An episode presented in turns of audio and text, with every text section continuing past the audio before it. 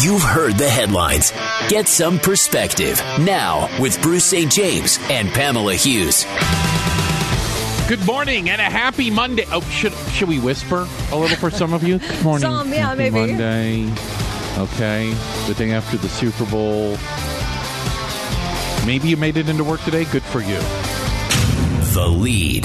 Yeah, uh, Super Bowl Sunday had ups and downs, commercials, but it was the intro to the Super Bowl that's got a lot of people here locally talking. It featured a kid running with a football through the city, across the country, and past famous athletes of multiple sports, with people telling him, Take it to the house, kid. He only stopped once. He stopped in front of the statue of Pat Tillman in front of the State Farm Stadium and stared at it for a few seconds before continuing. Twitter, though, reacting. Yeah, from the uh, perpetually outraged. Let's start with them. Uh, um, by the way, we know that what is it? 17 million of you didn't make it to work today, which, by the way, means they're probably not even awake yet. It's 9:06. They're still face down, like shh. the bed's spinning. Shh. Make it stop. Never drinking again. Yeah. Oh my God. Until, until next Super Bowl, right? exactly. Uh, so it, it was a bit of the, the this intro was a bit of a takeoff on the running of the torch into the Olympic Stadium. Yeah, you okay, know that's what? why And- that's and- why I thought the and I loved inspiration came from. So you know what? If you were still getting your nachos, your you know pigs in a blanket, and uh, some burgers and beer ready to go before the start of the Super Bowl, and you missed it, let me paint the picture for you. There are kids that are playing like a pickup game of football in a in a lot somewhere. All right, and this kid grabs the ball, gets the ball, and starts taking off running, and he starts running through all these different cities, and you got people yelling, "Take it to the house, kid!" Take it to the house, kid.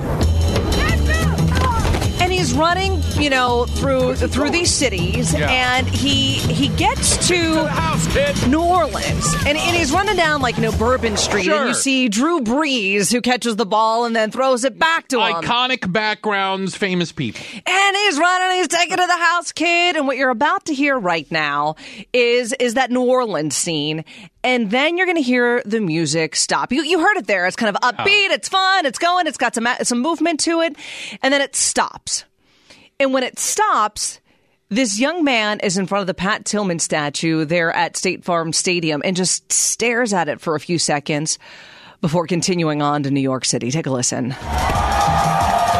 New Orleans.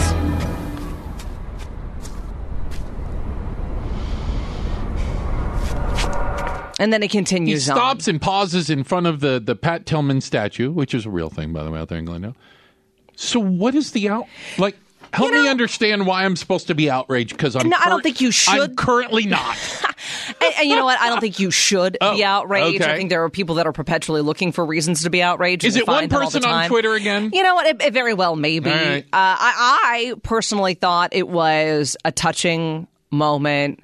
It made me just kind of take that deep breath and respect- smile. it was respectful. Absolutely, it was. Okay. And you've got folks out there that you know are commenting about how this was amazing, and, and people you know teared up a little bit as they paid tribute to to Pat Tillman.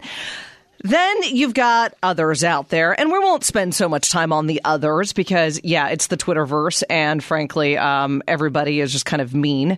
You, you've got folks saying, yeah, your reminder that Pat Tillman's widow has said publicly that she that he'd hate all this stuff surrounding him that the NFL does. They just don't care. Yeah, very aggressive, hostile politics on the part of anti Kaepernick NFL to exploit the image of late anti war activist Pat Tillman killed by friendly fire. Okay, so apparently the Twitterazzi who just found out apparently that the NFL has used images of jersey of the number of Pat Tillman to promote the NFL. This is news to them. Might I point out that your outrage is of a kid stopping in front of a statue, a statue that's in front of an NFL stadium. Okay, uh, let, let, let, let's not get away from the fact that you're like, I can't believe they would use Pat Tillman. They didn't. They used the statue that's sitting in front of the stadium. That's there all the time. You know, and, and I think it's just it's it's also it's not exploitive. It, it's it's a reminder. I thought it was respectfully I think done. it was too, and, and it was a reminder too that this is this is a guy who turned down a multi-million dollar contract to enlist in the army after the September 11th attacks. And listen, we've all heard the stories from people who were close friends. Us not being them. Right. The, the, the last thing Pat Tillman would want was special recognition. The last thing he wanted was for the spotlight to be shown on him. I, I can acknowledge that, that that's not what he was about. He didn't do this so that he could be different, stand out. Wow, look at me. That was the antithesis of what he was.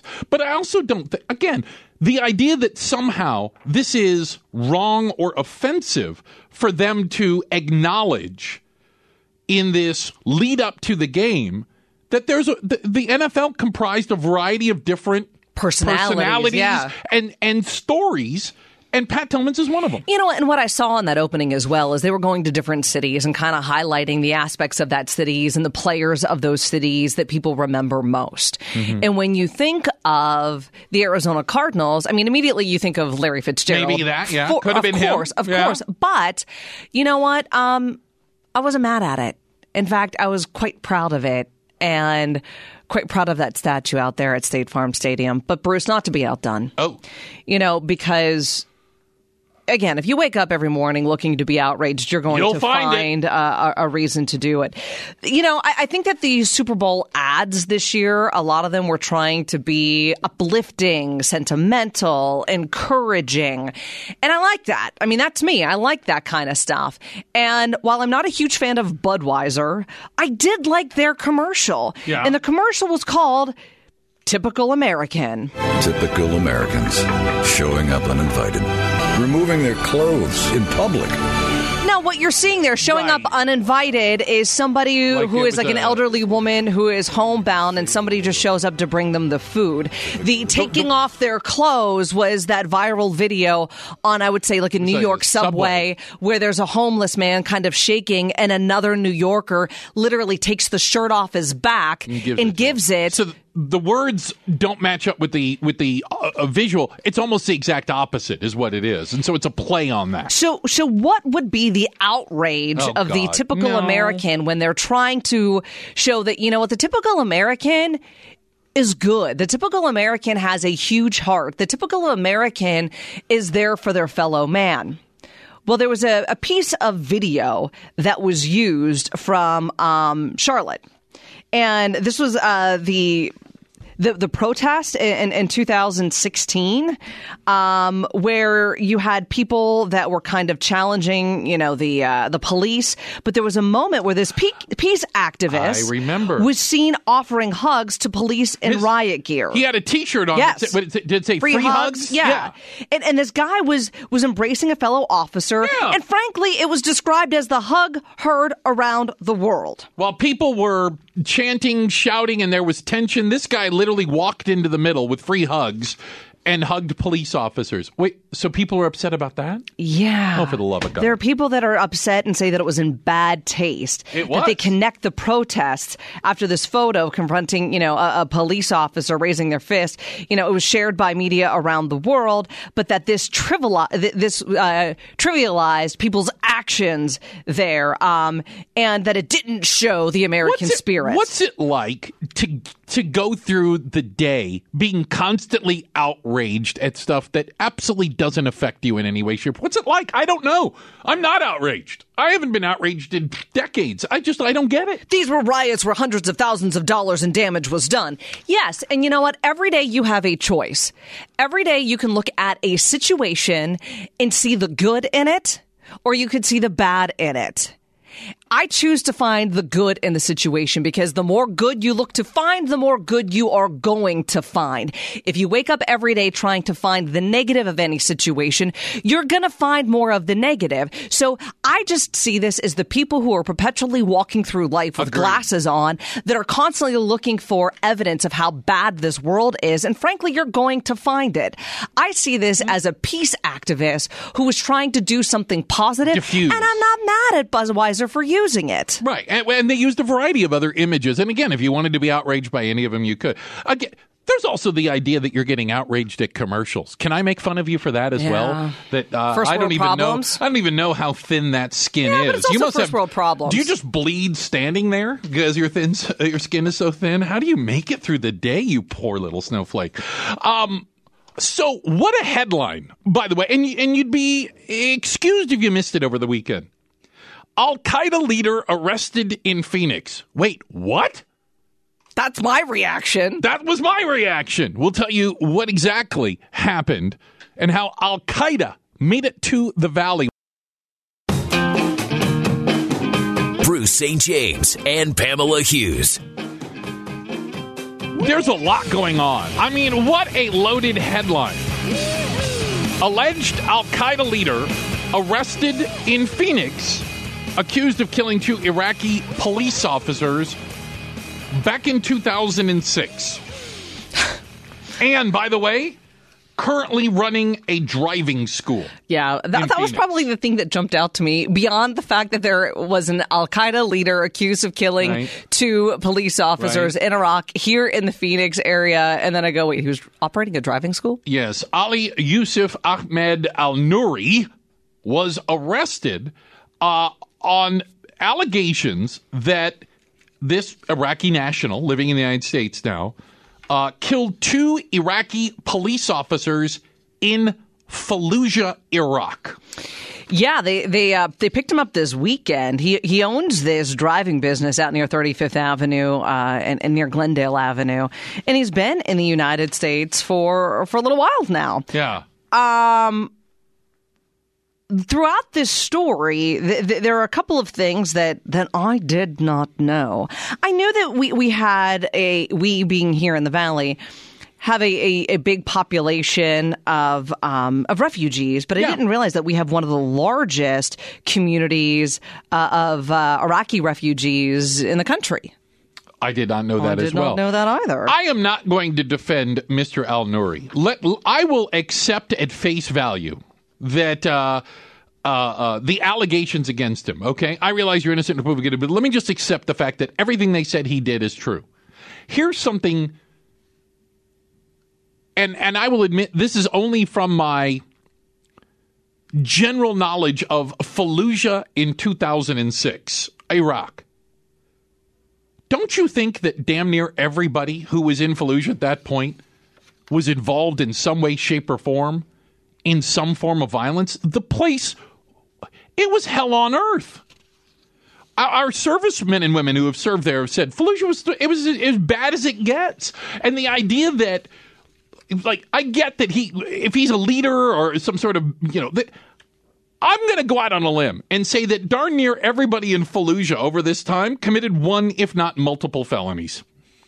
Yeah, but when you're looking at someone who you've got, according to you know the Iraqi government, is uh, the leader of a group of Al Qaeda terrorists in Fallujah, the planned operations targeting police and Justice Department and, and officials in that area.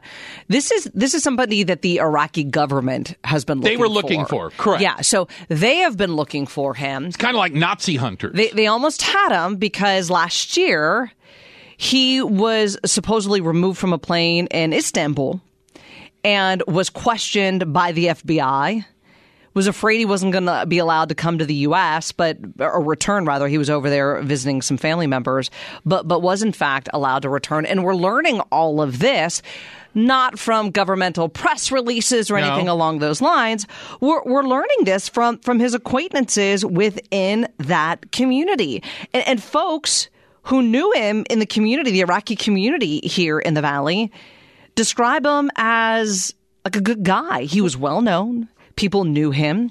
Nobody thought he was radical or extremist because he liked to dance and drink. This wasn't this like religious, uh, religious fanatic or, Correct. or, or, or, or so, strict- so th- this was one of those situations where the people within the community were shocked by it.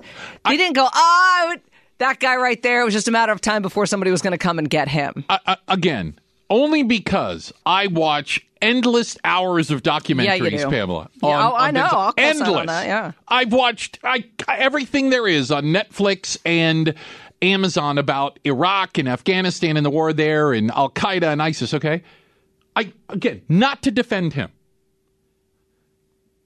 If you were in Fallujah at that time, you were involved at shooting or bombing somebody. My point is, everybody in that thing is a suspect. Yeah, I- and I- all of them had ties to one group because again, this was a civil war that, by the way, is still going on, and this was Al Qaeda, which was one version of Islam's basically their militant arm against these militias. And yes, they're all trying to kill each other. I agree. I agree. And, and, and while that was something quite common at that point in time in that part of the country, it is not common, though, Bruce, to have somebody like this arrested in the valley, let alone the United States. No, I'll- I'll even in the. United States. So how did he get this is United States? only the second Iraqi refugee living in the U.S. to be arrested after being accused by the government over there of killing, you know, a police officer and being part of, of a terrorist group. So, So we need a well, wall, The, the what you're saying. No, that's what I'm saying. Well, the argument you're making where this was so common over there. I think everybody's a criminal over there. Oh, well, okay, uh, it's not common for them to be in the United States, Yeah. and it's not common for them to So be how did he get arrested in the United States. It's Right? a good, it's a good question. It appears as though at some point in time he may have worked as a U.S. military contractor. Of course he did. Again, the idea that everybody over there was either all good or all bad, you know whose side they were on? Whichever one suited them at that moment. Yeah, it just doesn't make me feel good though. I, you know, when when I'm reading headlines of a former uh, Al Qaeda leader Yeah. uh, in the valley arrested, uh, accused of killing two Fallujah police officers, And runs a driving school. and runs a driving school. Runs a driving speed. Left that Makes you part. want to like, is, is there anyone else? Like terrorists in Why Phoenix, you that's just not? not something that you think of. no. Which is a good thing. The Iowa caucus is today. You would be excused if you don't know how it works and or maybe there's a debate about how important is it still. We'll talk a little bit about that. It's coming up next on Arizona's news station. Arizona's news station. KTAR News on 92.3 FM. Get some perspective. Bruce St. James and Pamela Hughes.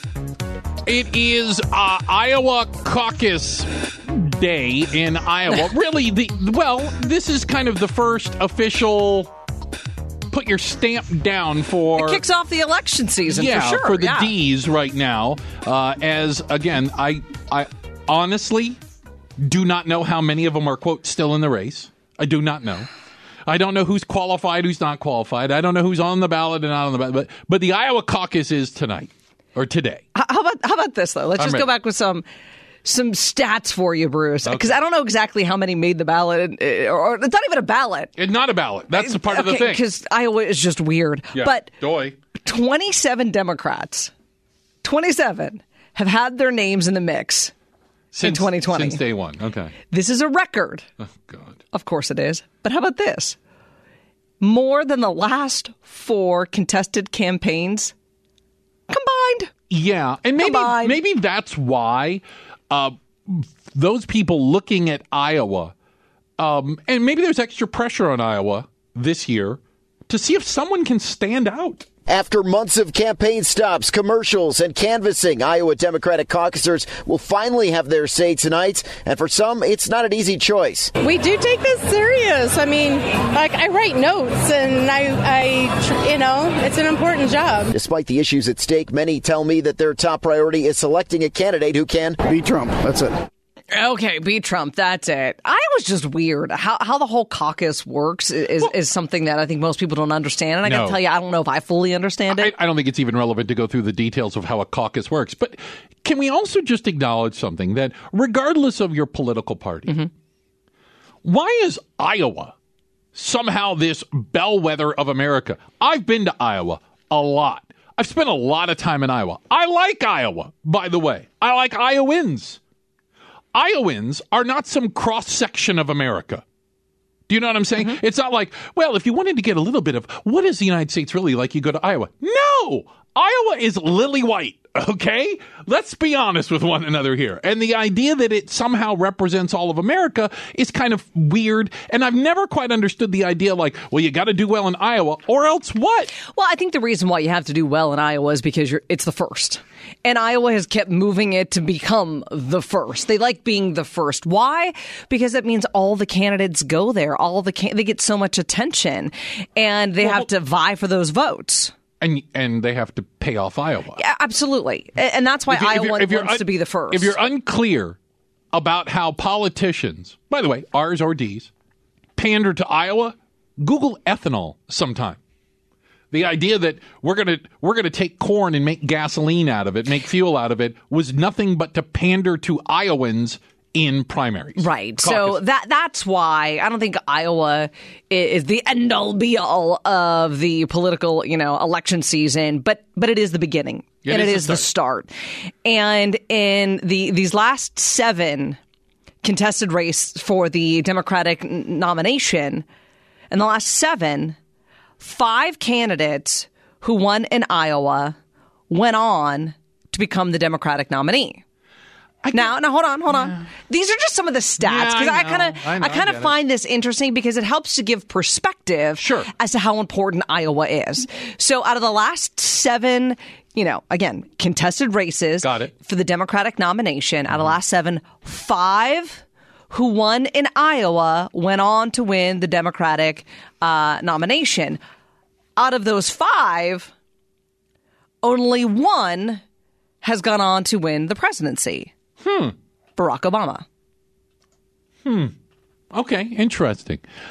But I, I will admit that I'm looking at it, but not closely. I also think the game is changing. okay, And I think that that every election cycle, these caucuses and primaries become a little less important. W- okay. explain it to me. What do you mean by that? That there are candidates right now who are skipping Iowa, for example. Michael Bloomberg is an example, who's somebody who is not participating in there, but still thinks he can win. And it just has a different strategy that doesn't involve pandering to Iowa.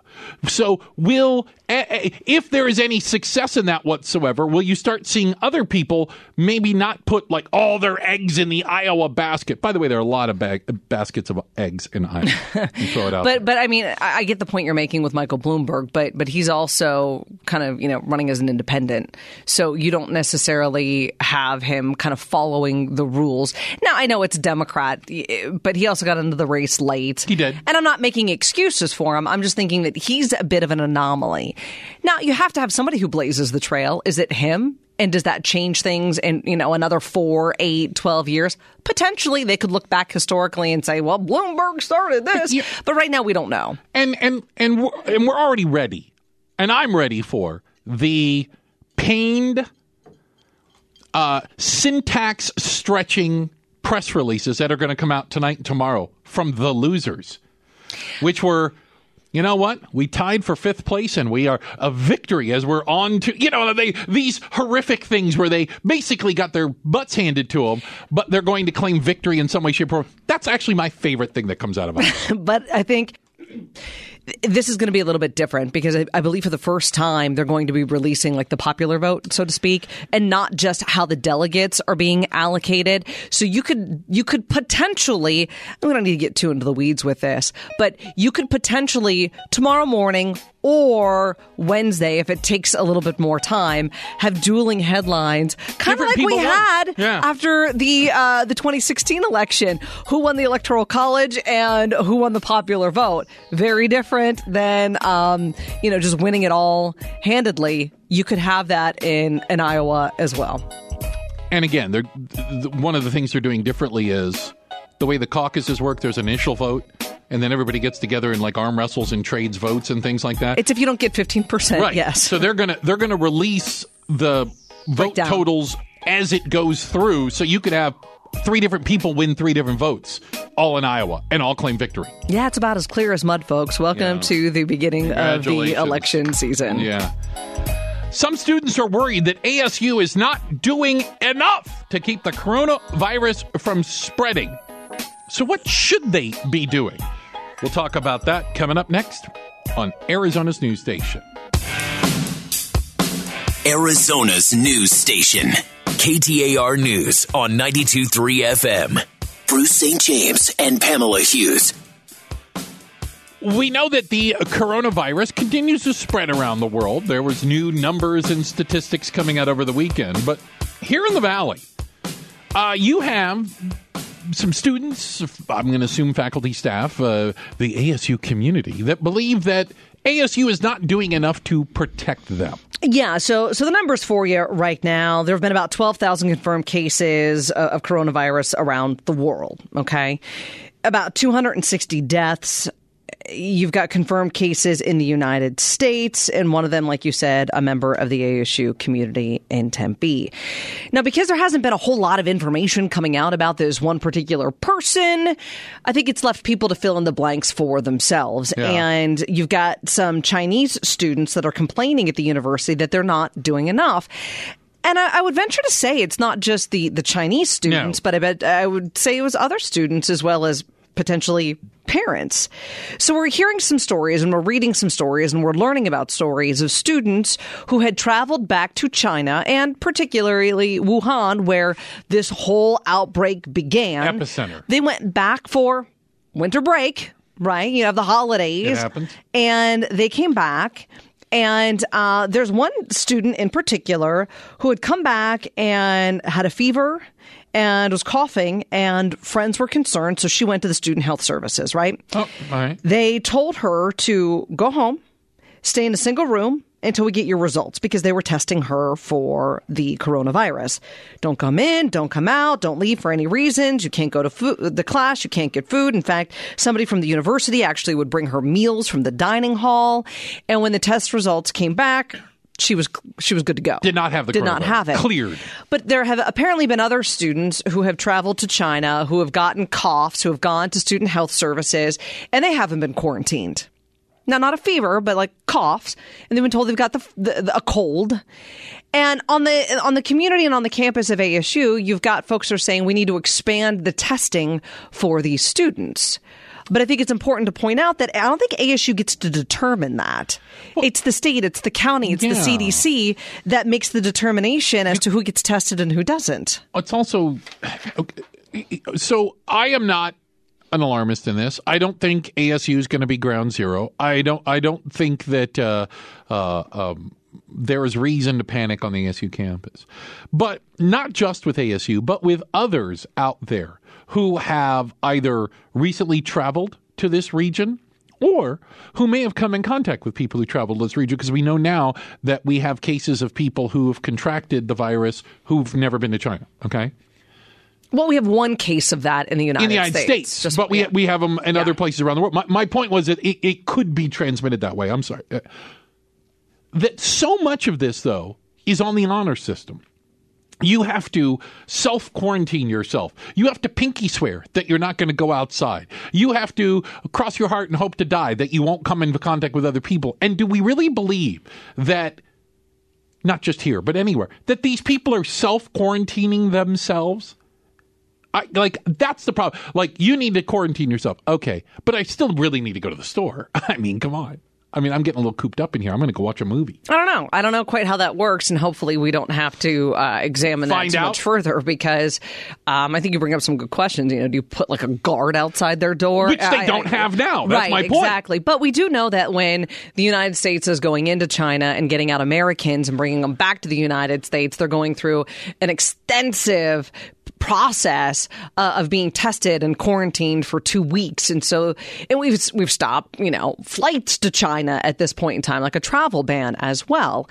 I just wonder this: if you are part of the ASU community, and by that I mean you're you're, you're impacted by this in some capacity, either being a student, working there in some fashion, or have a loved one who is a student or Okay. works there in some fashion, and you believe that the the the university isn't doing enough. I wonder what would enough look like. What what what does success look like? What does enough look like? What else do you believe the university should be doing? And I mean hmm. that genuinely.